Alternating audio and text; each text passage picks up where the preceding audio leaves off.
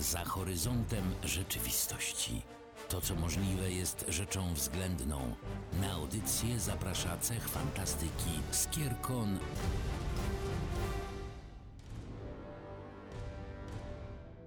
Wybiła godzina 15 w niedzielę, więc bardzo serdecznie witamy Was w kolejnym odcinku portalu Tuwinga. i Aurelion.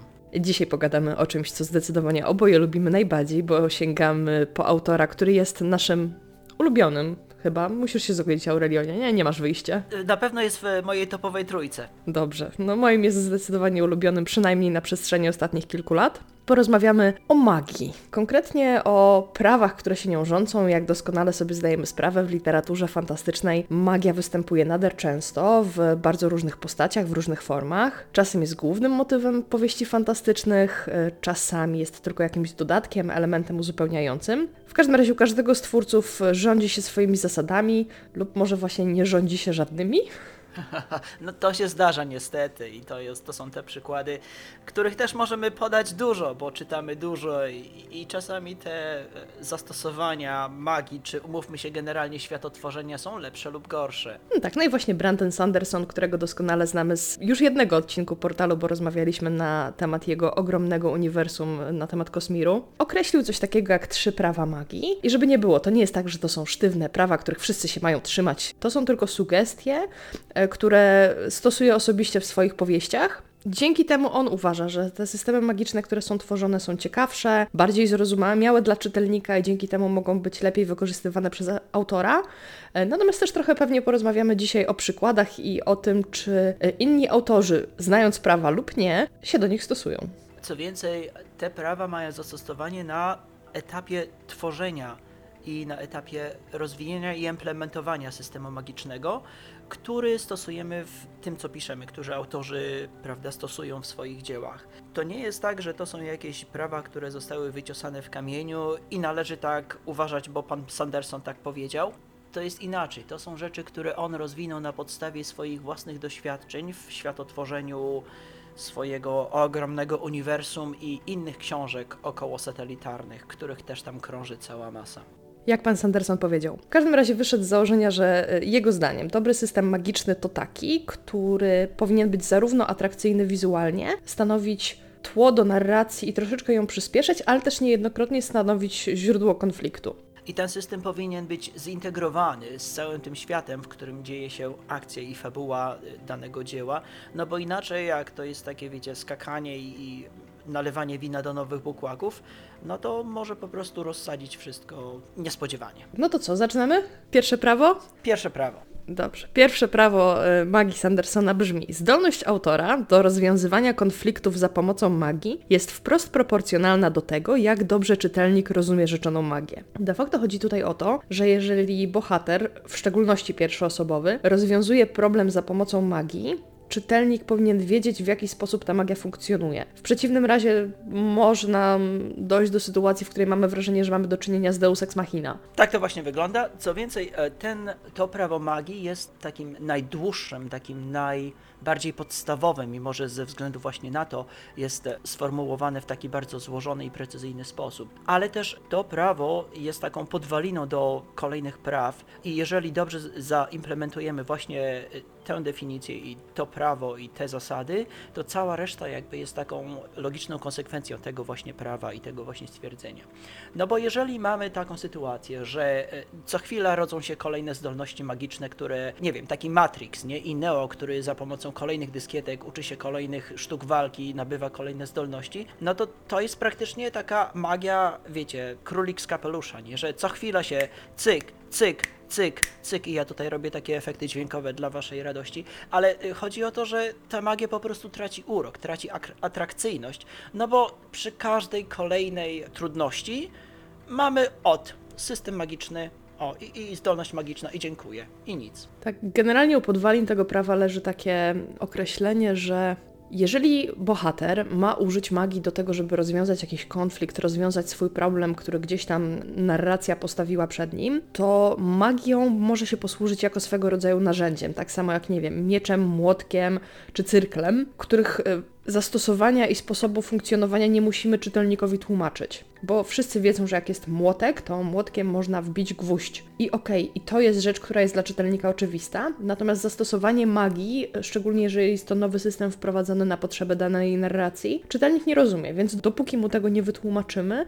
nie możemy jej użyć w sposób zrozumiały w rękach bohatera. To jest taka zasada e, niepisana, jak chodzi o światotworzenie i pisarstwo, show versus tell, czyli pokazać zastosowanie jakiegoś elementu narracji, pokazać zastosowanie jakiegoś triku magicznego, zamiast po prostu powiedzieć, o, o i on wtedy użył magii i, i cała sytuacja się rozwiązała. Czyli to jest taka praktyczna wskazówka, jak po prostu lepiej tak usieciowić, umiejscowić czytelnika, po prostu zaznajamiając go z tym światem i jak on funkcjonuje, no i w takim świecie właśnie magia byłaby jednym z elementów tego całego świata, więc znajomość jak to funkcjonuje jest no chyba pożądana jednak. Tak, i oczywiście przy całym tym pierwszym prawie magii Sandersona mamy swoiste dwie skrajności. Mamy do czynienia czasami w niektórych powieściach z tak zwaną magią miękką i z magią twardą. I może tak na przekór, zaczęłabym od tej drugiej. Zaczęłabym od e, twardych e, rodzajów magii, trudnej magii. To jest taka, która została na potrzeby danej książki, danej powieści, danej historii bardzo dokładnie określona, bardzo dokładnie opisana. I dzięki temu tak naprawdę bohater może z niej korzystać praktycznie na każdym kroku, bo to jest po prostu narzędzie, które posiada i z którego może po prostu korzystać. To są twarde reguły, to są po prostu znamy źródła mocy, znamy zastosowania mocy, potrafimy sobie wyobrazić, jak daną zdolność przyłożyć, rozwinąć, jak można w nieklasyczny sposób wykorzystać taką zdolność, więc to są wszystko takie bardzo dobrze wyklarowane elementy takiego systemu magicznego. Żeby też była jasność, tutaj też nie chodzi o to, że ta magia ma podlegać wszystkim, nie wiem, prawom fizyki, które znamy na co dzień. Nie, może je łamać pod warunkiem, że zostało nam jako czytelnikom wyjaśnione, w jaki sposób to robi. To też jest na zasadzie, nie musimy wiedzieć skąd ta magia się wzięła, skąd de facto pochodzi. Jeżeli znamy reguły, którymi się rządzi, to jest to w zupełności wystarczające. I tutaj świetnym przykładem dla mnie są e, superbohaterowie. Taki na przykład Spider-Man. Wiemy doskonale skąd się jego moce wzięły, wiemy doskonale, co on tak naprawdę z tymi mocami potrafi zrobić, bo jest to w pewnym sensie wynikiem tego, że no został ugryziony przez radioaktywnego pająka, w związku z tym przejął sporą część mocy tegoż pająka. I to jest właśnie przykład takiej magii, trudnej magii twardej, kiedy on się posługuje swoimi mocami po prostu jak narzędziem.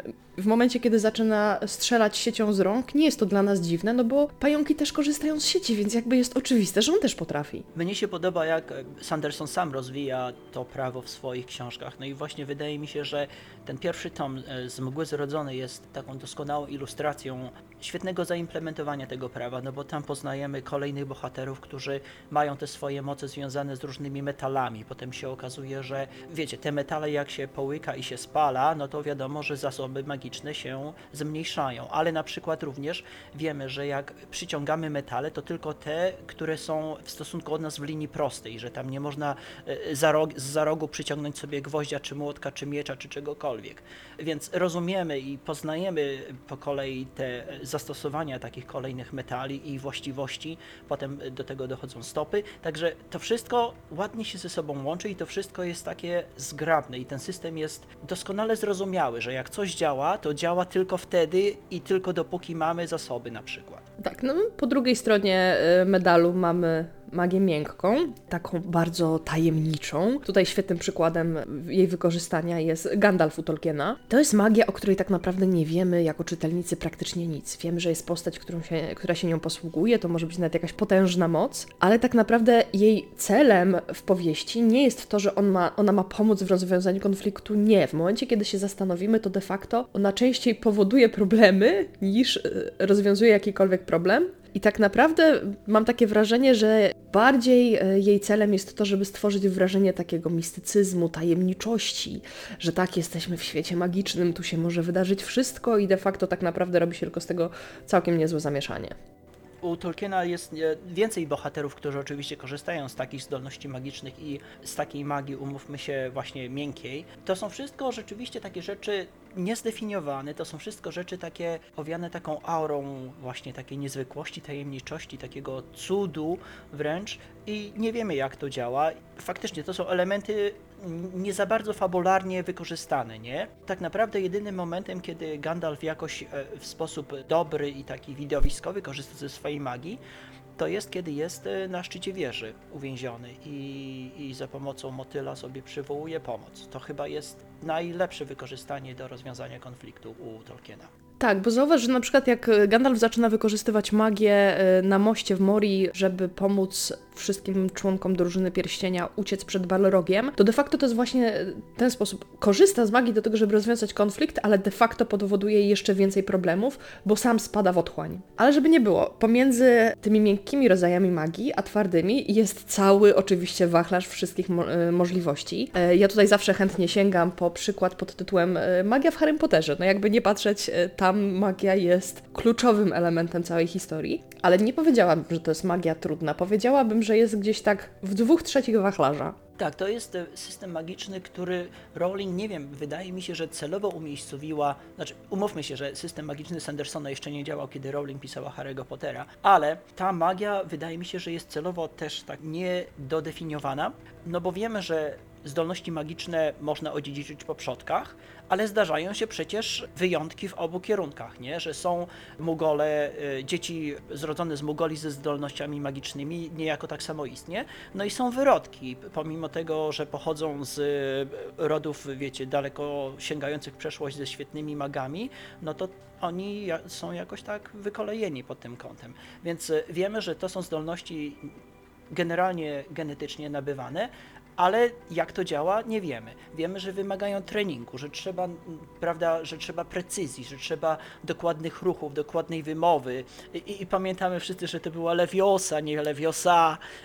Więc, więc to są takie y, niuansiki, które powodują, że ta magia faktycznie znajduje się no, gdzieś, umówmy się, pomiędzy tymi, tymi ekstremami miękkiej i twardej magii.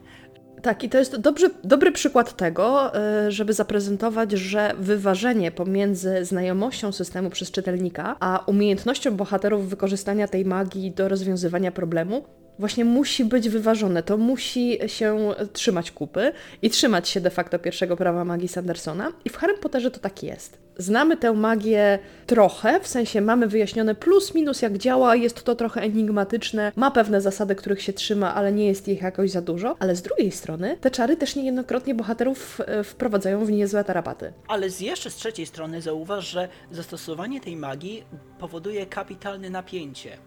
No bo już w pierwszym tomie jak działamy i prawda, niwelujemy efekt trolla, no to umówmy się, że do tej pory obserwowaliśmy Rona jako takiego niezbyt zaangażowanego studenta z jakimiś tam niezbyt niezwykłymi osiągnięciami, nie? A w momencie, kiedy się pozbywają trolla, no to się okazuje, że praktyka jednak czyni mistrza. Więc to jest taki, taki efekt, wiecie, takiego sukcesu, nie? Że, że kurde, ćwiczył, ćwiczył i wreszcie się udało. No i my jako czytelnicy też czujemy satysfakcję z tego, że obserwowaliśmy wzrost tego bohatera i tę podróż bohatera w tym kierunku. Tak, i jednocześnie jesteśmy w stanie zrozumieć, że on już po prostu na tyle rozumiał zasady rządzące się danym zaklęciem, że mógł je wykorzystać i dzięki temu rozwiązać problem stojącego przed nim trola. Swoją drogą to jest moment, że możecie się na spokojnie zastanowić, czy wasze ulubione powieści, które obecnie czytacie, wpisują się w pierwsze prawo magii Sandersona, czy może gdzieś trochę poza nie wykraczają i czy dzięki temu system magiczny jest dobry, czy może jednak nie? Czyli co, um, omówiliśmy skrajności pierwszego i środek pierwszego prawa, to chyba czas na począć drugie prawo, które mówi o tym, że ograniczenia systemu magicznego generalnie są ciekawsze do rozwinięcia fabularnie, do wykorzystania, niż moce, które dany system magiczny daje. To jest moja rozwinięta definicja tego, jak Sanderson zdefiniował to prawo. Zawsze lubię sięgać po przykład, który zresztą on sam podał, przykład Supermana. Czym tak naprawdę, jeżeli byśmy chcieli zdefiniować Supermana pod kątem tego, jaką mocą dysponuje, to tak naprawdę nagle się okazuje, że to nie jest żaden jakby specyficzny, żadna specyficzna postać. Co? Jest super silny, umie latać, strzela laserami z oczu. Generalnie umówmy się, bohaterów, którzy mają podobne zdolności w systemach mm, superbohaterskich, czy to w DC, czy w Marvelu, jest od groma. Elementami, które wyróżniają Supermana na tle tych wszystkich innych, są jego ograniczenia. W momencie, kiedy myślimy o tym, jakie ograniczenia ma e, Superman, mi przychodzą do głowy od razu z miejsca dwa. Kryptonit, oczywista sprawa, i to, że ma w swojej głowie wypracowany bardzo restrykcyjny system moralny, który włożyli mu do głowy mm, przyszywani rodzice. W związku z tym to są ograniczenia jego mocy, poza te ograniczenia jego mocy nie jest w stanie wyjść, a przynajmniej jest to dla niego bardzo trudne. Ja mam inny przykład. Wyobraźmy sobie taką bohaterkę, która ma zdolność latania, ale może latać tylko wtedy, kiedy jest szczęśliwa. Czyli e, zobaczcie, jak to pięknie od razu powoduje, że ta magia nie jest dostępna zawsze i wszędzie. Ta magia, owszem, jest dostępna generalnie, tak, ale pod warunkiem, że i tak dalej, nie? Więc to od razu powoduje, że nie wszystkie konflikty uda się jej rozwiązać takiej bohaterce skutecznie ucieczką, prawda, odfrunięciem, że, że musi najpierw sobie się wprawić w ten stan szczęśliwości. Inny przykład, który Sanderson sam gdzieś tam w międzyczasie wspomina, to jest przykład z Belgariadu, Wheel and the Word. To jest e, magia nieograniczona w żaden sposób, z nieskończoną mocą, ale to jest magia tworzenia. Generalnie można wszystko stworzyć, ale nie można niczego zniszczyć. E, ani, ani, ani od, odtworzyć e, w znaczeniu, żeby, żeby zniknęło. Więc wyobraźcie sobie, jakie problemy to może powodować. Nie? Od razu skala jest no, kosmiczna tak naprawdę takiej magii i problemów, które mogą być powiązane z jej wykorzystaniem. Te ograniczenia, które są nakładane na systemy magiczne, na pewno powodują, że później to wykorzystanie tej magii jest dużo głębsze, to jest kwestia borykania się z nią, na pewno powoduje y, dużo więcej napięcia. Weźmy na chwilę jeszcze tego Supermana, którego przez chwilkę się jeszcze przy, y, przytrzymam, haha, nie powiem za co. W momencie, kiedy walczy z jakimkolwiek złoczyńcą, Umówmy się, jakie szanse ma ten złoczyńca. Walczy z superbohaterem, obdarzonym niezwykłą siłą, ale jeżeli ten złoczyńca ma ze sobą kryptonit, to nagle się okazuje, że te szanse się powoli zaczynają wyrównywać. Podobnie w przypadku Batmana. Batman walczący z e, jakimkolwiek przestępcą, no przestępca nie ma szans, ale nie daj Bóg, przestępca zacznie mu wjeżdżać na rodziców. Poza tym kwestia jakby opierania się tym przeciwnościom, y, przekraczania tych ograniczeń też jest bardzo pogłębiającym elementem. Raz jeszcze, Władca Pierścieni. To nie jest historia y, Gandalfa, który rozwiązuje wszystkie problemy Śródziemia. Nie, to jest historia hobbitów, którzy na przestrzeni całej trylogii przekraczają swoje ograniczenia, wychodzą ze swojej strefy komfortu. Czy raz jeszcze z mgły zrodzony, o którym już e, dzisiaj wspomniałeś. E, Okej, mamy przyciąganie metali i tak dalej, i faktycznie to jest ograniczenie. Możemy stosować telekinezę tylko i wyłącznie do obiektów metalowych. I drugie ograniczenie, możemy tę telekinezę stosować tylko i wyłącznie w funkcji liniowej. E, Możemy przyciągać, odpychać od siebie tylko elementy, które są w linii prostej od nas. I nagle opisując scenę, kiedy bohater wchodzi do jakiegoś pomieszczenia, to wizualnie się zaczyna robić z tego bardzo plastyczna układanka, gdzie y, zarówno pisarz, który tę scenę opisuje, jak i czytelnik, który ją sobie wyobraża, nagle muszą zwrócić uwagę na elementy. Gdzie są umieszczone obiekty metalowe, ja, w jaki, y, pod jakim kątem względem nich stoimy, jak możemy je wykorzystać, gdzie musimy się przemieścić, żeby móc z nich skorzystać. I nagle jeden prost, jedna prosta czynność, wejście do pomieszczenia, urasta do bardzo skomplikowanej układanki. I właśnie takie ustawienie granic na wykorzystywanie swoich mocy jest jednym z trzech rodzajów ograniczeń, które w drugim prawie Sanderson określił. E, Chodzi po prostu tutaj o to, o powiedzenie, czego magia nie może zrobić. Że na przykład, nie wiem, moc bohatera sięga tylko na odległość kilometra, to znaczy, że nie sięga na odległość kilometra i jednego metra. Albo, że no co, no koniec i kropka, nie możemy dalej. Dotyczy to czasu, dotyczy to wykorzystania energii, dotyczy to znajomości słownictwa, na przykład w Harrym Potterze. Jeżeli nie znamy słów inkantacji na wykorzystanie danego zaklęcia, to go po prostu nie, nie znamy i nie użyjemy. Inną granicą e, w drugim prawie Sandersona to są koszty związane z rzucaniem zaklęcia, z wykorzystaniem magii, z wykorzystaniem swoich zdolności. No bo umówmy się, że inną sprawą jest manie albo nie manie danego metalu w sobie, żeby go spalić, e, tak jak u Sandersona w Mgły Zrodzonym. To jest jakby ograniczenie ilościowe, nie? że ile sobie łyknę, tyle będę miał, tyle mogę spalić. Drugą sprawą jest koszt, no bo zauważmy, e, jak w kole czasu e, Roberta Jordana, który Sanderson potem skończył, każde kolejne zaklęcie powoduje, że rzucający zaklęcie posuwa się coraz bardziej w stronę szaleństwa. Y, Koszty mentalne są związane z użyciem magii, nie? Więc z każdym kolejnym zaklęciem osoba obdarzona takimi zdolnościami musi się coraz bardziej zastanowić, czy warto sprzedać swoją duszę, y, y, osunąć się jeszcze bardziej w strefę szaleństwa, nie? To jest jeden typ kosztu. Inny typ kosztu może być związany na przykład z tym, że każde kolejne zaklęcie postarza nas. czyli skraca nam życie, nie? Więc jeżeli w którymś momencie w celu takiego zaprezentowania systemu magicznego jakiś tam czarodziej czy czarodziejka, nie wiem, lewituje albo skacze nad przepaścią wykorzystując swoje zdolności magiczne i postarza się nagle o, nie wiem, dajmy na to pół roku czy dwa lata i czuje to w kościach i, i, i, i w moczu i wszędzie to czuje, no więc to jest doskonała prezentacja takiego ograniczenia i kosztu systemu magicznego, nie?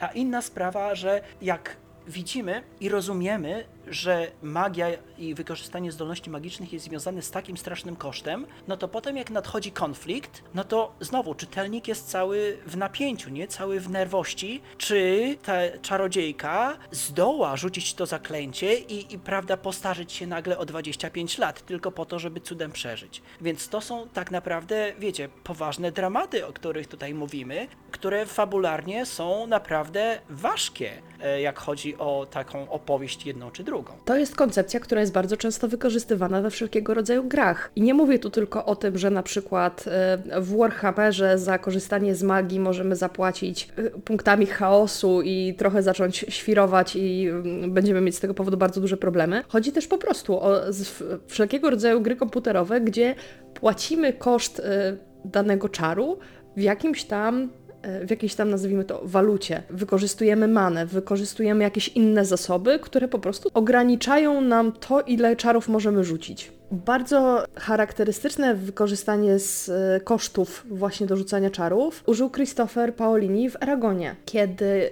za każdym razem, jak Aragon chciał rzucić potężniejszy czar, który wykraczał poza jego możliwości, musiał sięgnąć po energię z otoczenia. E, musiał wyssać ją z tego, co było wokół niego, co oznaczało, że zabijał rośliny, zabijał zwierzęta, w związku z tym każdorazowo musiał się zastanowić, czy koszt tego zaklęcia jest wart tego, co nim osiągnie. To znowu wprowadza takie doskonałe napięcie u czytelnika, no i wiadomo, u bohaterów w danej scenie, nie? No bo jak na przykład ktoś jest uwięziony na polu działania takiego zaklęcia, z którego Eragon musi wyssać energię, no to wiadomo, że on się zastanowi dwa i trzy razy, czy faktycznie to zaklęcie rzucić i samemu przeżyć. Więc e, to są wszystko elementy, te, to drugie prawo powoduje, że generujemy dodatkową, dodatkową nerwowość w czytelniku, doda generujemy dodatkową właśnie taką energię w danej scenie i to są wszystko elementy, umówmy się, które można znakomicie fabularnie wykorzystać. Tak, i trzeci rodzaj ograniczeń, które Sanderson wprowadził w drugim prawie, to są tak zwane słabości. I tutaj nie chodzi o to, co magia może zrobić mniej, w sensie co wpływa bezpośrednio na nią i sprawia, że jest słabsza, tylko to, czego mogą użyć wrogowie względem bohaterów. Przykładowo, mamy bohatera, który potrafi skoczyć na odległość 100 metrów. To jest jego umiejętność. Nie może skoczyć na odległość 200 metrów, tylko 100, no i te 200 metrów to jest jego ograniczenie, no tak daleko nie może skoczyć. Ale w trakcie skoku jest bezbronny, bo całą swoją energię, całą swoją magię skupia właśnie na tym, żeby skoczyć na te 100 metrów. I to jest jego słabość. To jest ten moment, kiedy wróg może tę wiedzę wykorzystać przeciwko niemu. No i tutaj znowu, biorąc przykłady z popkultury, wrócę do Supermana. To jest właśnie kryptonit. Kryptonit jest jego słabością. To ja podam przykład z MCU. Nasunęło mi się przykład mianowicie z magiczną tarczą Kapitana Ameryki z Vibernium. No i umówmy się, że ta tarcza ma, ma bardzo dużo zdolności, nie? Można ją wykorzystać na wiele różnych sposobów, ale znowu to jest jedna płaszczyzna. Jeżeli używamy jej jako tarczy, czyli takiego tradycyjnego oręża, no to wiadomo, że tarczy trzymamy głównie przed sobą, chroniąc twarz i tułów. Taka na przykład WandaVision może po prostu przeniknąć przez to wszystko i zaatakować go od tyłu wtedy. Więc to też jest no, słabość generalnie takiej tarczy, która, która po prostu będzie działała, owszem, tak, ale tylko do pewnego momentu, ale tylko w, w, ograniczony sposób. Tylko właśnie są punkty, które są, prawda, nie ochraniane taką tarczą. No tak, tylko jedne z bardzo wielu przykładów, które wy na pewno znacie z innych książek czy filmów. I to tak naprawdę autor musi sobie odpowiedzieć na pytanie, tworząc postać i tworząc system magiczny, czy nie wiem, czy wiadomo skąd ta magia się wzięła, czy wiadomo jaki jest jej koszt, czy trzeba się jej nauczyć, czy może jest jakoś wrodzona, e, jakim prawom innym zewnętrznym typu fizyki, termodynamiki, e, czegokolwiek innemu jest podporządkowana. Nie wiem, jak często można je chociażby używać, bo w momencie, kiedy autor dobrze to przemyśli na samym początku, to na pewno przy e, tworzeniu bohatera dużo ciekawsze jest to, jakim ograniczeniom podlega, niż to tak naprawdę, co potrafi. I to jest kwintesencja drugiego prawa magii Sandersona. Przejdźmy w takim razie do trzeciego, które tak naprawdę jest dla mnie najbardziej skomplikowane i najbardziej, e, ma, ma najbardziej szeroki zakres. Tak, to prawo, znowu, Sanderson tak stopniuje te swoje prawa. Pierwsze było takie najbardziej podstawowe, e, drugie było, umówmy się tak einsteinowsko, szczególną teorią e, prawa Sandersona, a trzecie prawo jest najbardziej szerokie, naj, e, ma taki zasięg, no planetarny wręcz, jeżeli nie kosmiczny. Bo w tym prawie Sanderson mówi, żeby rozbudowywać na tym, co już mamy, zanim zaczniemy dodawać nowe rzeczy, nowe elementy. Mówi o tym, że dobry system magiczny to rzadziej system, który jest potężnie rozbudowany, ma miliony różnych umiejętności i mocy. To częściej system, który autor bardzo solidnie przemyślał, który ma e, raptem może kilka mocy, ale które są bardzo dobrze rozpisane, bardzo dobrze przemyślane. Że e, tworzenia fantastycznego systemu magicznego i rozbudowywania go należy dokonywać w głąb, a nie wszerz. Rozwija Sanderson to trzecie prawo na trzech płaszczyznach. Mianowicie pierwszą taką płaszczyzną jest ekstrapolacja, czyli należy rozważyć, jak taki system magiczny będzie wpływał na świat, o którym opowiadamy. No bo na przykład, jeżeli mamy taką moc magiczną, że można z powietrza wręcz wyczarować jedzenie, albo broń, albo pieniądze, albo cokolwiek, no to wiadomo, że to będzie wpływało w znaczący sposób na ekonomię danego świata, na handel, na ruchy ludzkie, no i zwierzęce też, wi- wiadomo, pomiędzy różnymi częściami tego świata, na edukację, na całe społeczeństwo, całe normy społeczne. Więc to bardzo mocno będzie modyfikowało to wszystko, więc ta magia musi być dobrze osadzona w takim świecie i ten świat musi po prostu no, współgrać z tą magią w taki sposób. Generalnie skupię się tutaj na takim elemencie, że wrzućmy nawet, nie wiem, jeden prosty element magiczny do świata, w którym funkcjonujemy i odpowiedzmy sobie na pytanie, co by było, gdyby on się faktycznie pojawił, bo tutaj nagle się okazuje, że możliwości jest e, bardzo dużo. Przykłady, które znamy też e, z popkultury, e, jak na przykład na nasze społeczeństwo wpłynęła, wpłynęłoby wyprodukowanie syntetycznej krwi, którą mogą spożywać wampiry i przez to nie muszą pić krwi ludzkiej. No wiemy, mieliśmy to okazję obserwować w serialu True Blood. Przykładowo, nie wiem, co by było, gdyby jakiś czarodziej był chrześcijaninem, albo jak funkcjonowałoby społeczeństwo, gdyby mężczyźni, którzy używają magii, zaczynali wariować. Czy wpłynęłoby to na przykład na jakiekolwiek konflikty międzypłciowe? Ja mam przykład z MCU oczywiście kolejny, no bo to jest to całe Vibernium, które jest jednak ukryte, nie? E, Wakanda, owszem, forever, ale się ukrywa głęboko, tak żeby no, świat po prostu nie zwariował na punkcie tego bądź co bądź rzadkiego surowca. To jest przykład, który wydaje mi się został doskonale no, rozwinięty, jak chodzi przynajmniej o to uniwersum. Kluczowym jest to, żeby nie wrzucać do świata miliona różnych elementów, tylko wrzucić jeden i pokazać różne podejścia do niego. Tak jak wspomniałeś właśnie Vibranium. Jedni będą z niego tworzyć fantastyczne rzeczy, e, jak chociażby bronie, ale nie tylko,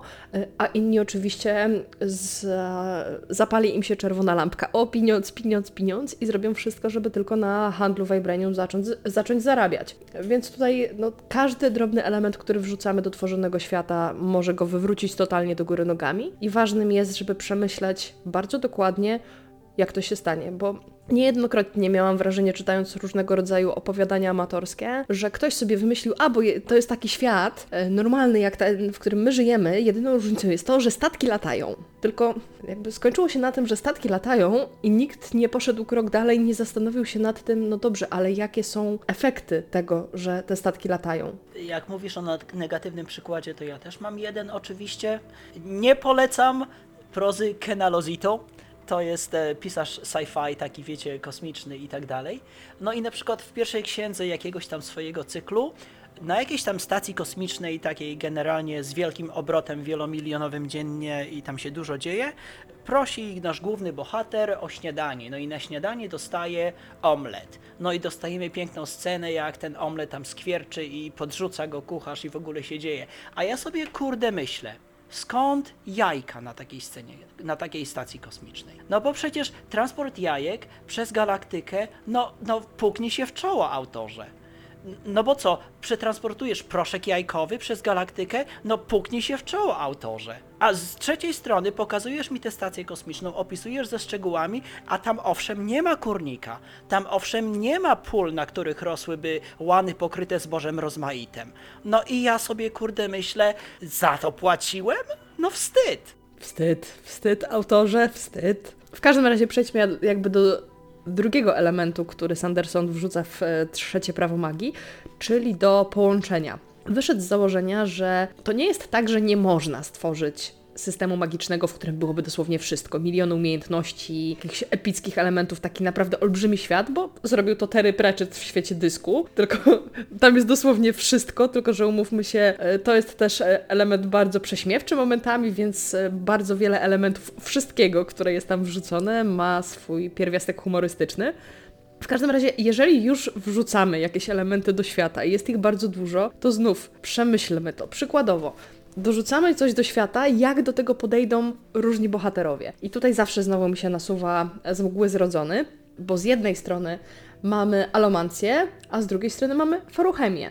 Obie się opierają na wykorzystaniu metali. Tyle tylko, że podchodzą do tego tematu zupełnie inaczej i to jest kwestia tego, że jakby dwie różne społeczności y, w odległe od siebie w czasie i przestrzeni inaczej podeszły do daru, który dostali. Co więcej, zauważ, że w tym mgle zrodzonym, którego się uporczywie trzymamy, bo to jest znakomita literatura, tam tych metali jest od groma i ciut, ciut, ale znowu to wszystko jest tematycznie powiązane, nie? Że to są wszystko metale, że metale działają odwrotnie niż stopy metali, więc to jest takie ładne e, rozwiązanie tej, tego interkonekcji, tego interpołączenia, usieciowienia. Z trzeciej strony, wszystkie te zdolności mają takie nazwy, które się jakby wiążą z, ze złodziejstwem, z takim fachem, wiecie, kieszonkowca. Bo, bo jak prześledzimy tego, z mgły, ja po angielsku czytałem, także nie powiem wam, jak to się po polsku nazywało, te wszystkie zdolności, ale generalnie te terminy wszystkie krążyły wokół takiego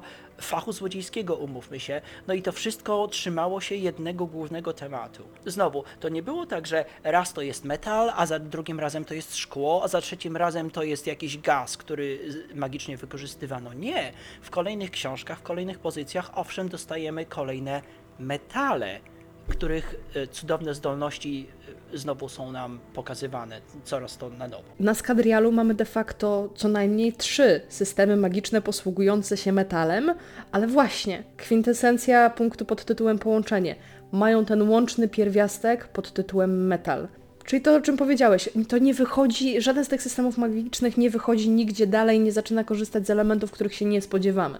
To jest metal i koniec, tylko że podchodzimy do tego tematu zupełnie inaczej. I trzecim elementem, trzecią płaszczyzną w trzecim prawie Sandersona, takie y, 3-3, to jest streamlining. To jest takie wygładzenie, to jest taki. E, Naturalny prąd. tak, to jest wszystko, wszystko płynie razem, nie? To nie jest tak, że raz z Mochocka, drugim razem z Zakopanego, trzecim razem z Gdańska. To wszystko jest ze sobą, no, no widać, że to jest przemyślane i że to wynika jedno z drugiego. Chodzi tutaj generalnie o to, że w momencie, kiedy już mamy jakieś elementy magiczne, które istnieją w naszym świecie, to po co mamy tworzyć coś nowego w momencie, kiedy możemy wziąć to, co już mamy i po prostu to wyewoluować? Tak, i e, ty podałeś przykłady e, trzech systemów magicznych na Skadrialu, ale umówmy się, że to nie musi być e, system e, w ogóle sandersonowski.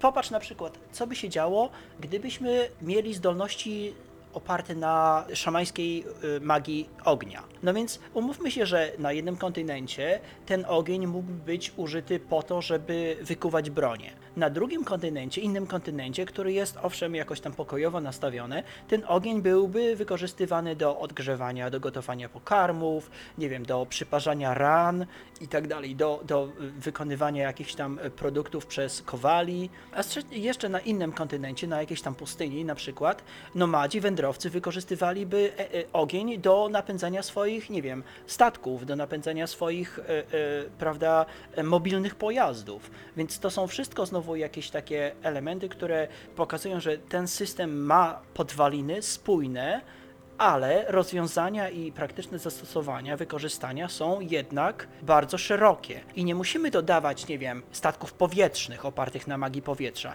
Nie, to wszystko bazuje owszem na magii ognia. Mamy głównego bohatera, który przez pierwszy tom kręci się po swoim kontynencie i wykorzystuje e, magię ognia w sposób, który jest znany wszystkim osobom na tym kontynencie i generalnie jego przeciwnicy również z niej korzystają, ale na przykład w drugim tomie, e, nie wiem, wywędrowuje na inny kontynent albo napotyka na swoim kontynencie kogoś, kto przybył z innego i nagle się okazuje, że tej samej magii można użyć na inny sposób, bo po prostu ktoś kiedyś inaczej się jej nauczył i inny sposób na nią wymyślił, ale to jest de facto nadal ta sama magia. To jest na zasadzie tworzymy wspaniały, epicki świat, w którym jest 10 królestw i mamy trochę taką tendencję, żeby każde to królestwo było specyficzne, inne miały, miało swój system, swoją magię, która, by ją, która by je wyróżniała, E, ale tutaj właśnie możemy wpaść w pułapkę, bo Czemu nie lepiej wrzucić pomysłu i tutaj Sanderson sam podrzuca e, taką sugestię? Mamy czar. Czar, który zmienia kolor skóry ludzi na niebiesko. Jakie to może mieć reperkusje w różnych tych dziesięciu kulturach, o których wspomniałam? Może na przykład w którymś z tych e, miast e, osoby, które potrafią posługiwać się tym czarem i zmieniać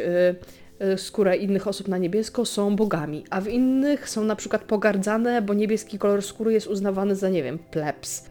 Może właśnie w którymś mieście, na którymś kontynencie zmienianie skóry na niebiesko stało się rodzajem religii, a może gdzie indziej po prostu powstały smerfy. Ponieważ u Sandersona zawsze jest kolejna tajemnica, zawsze jest kolejna niewiadoma, kolejna zagadka i kolejne, kolejne okienko, no to Sanderson zdefiniował oprócz swoich trzech praw magii również prawo zerowe. I zerowe prawo magii radzi, żeby raczej się mylić po stronie awesome. Raczej optować i rozwijać taką magię, która właśnie będzie widowiskowa, która będzie sprytna, która będzie taka no fajowa, w takim właśnie sensie, wiecie, kolokwialnym, nie?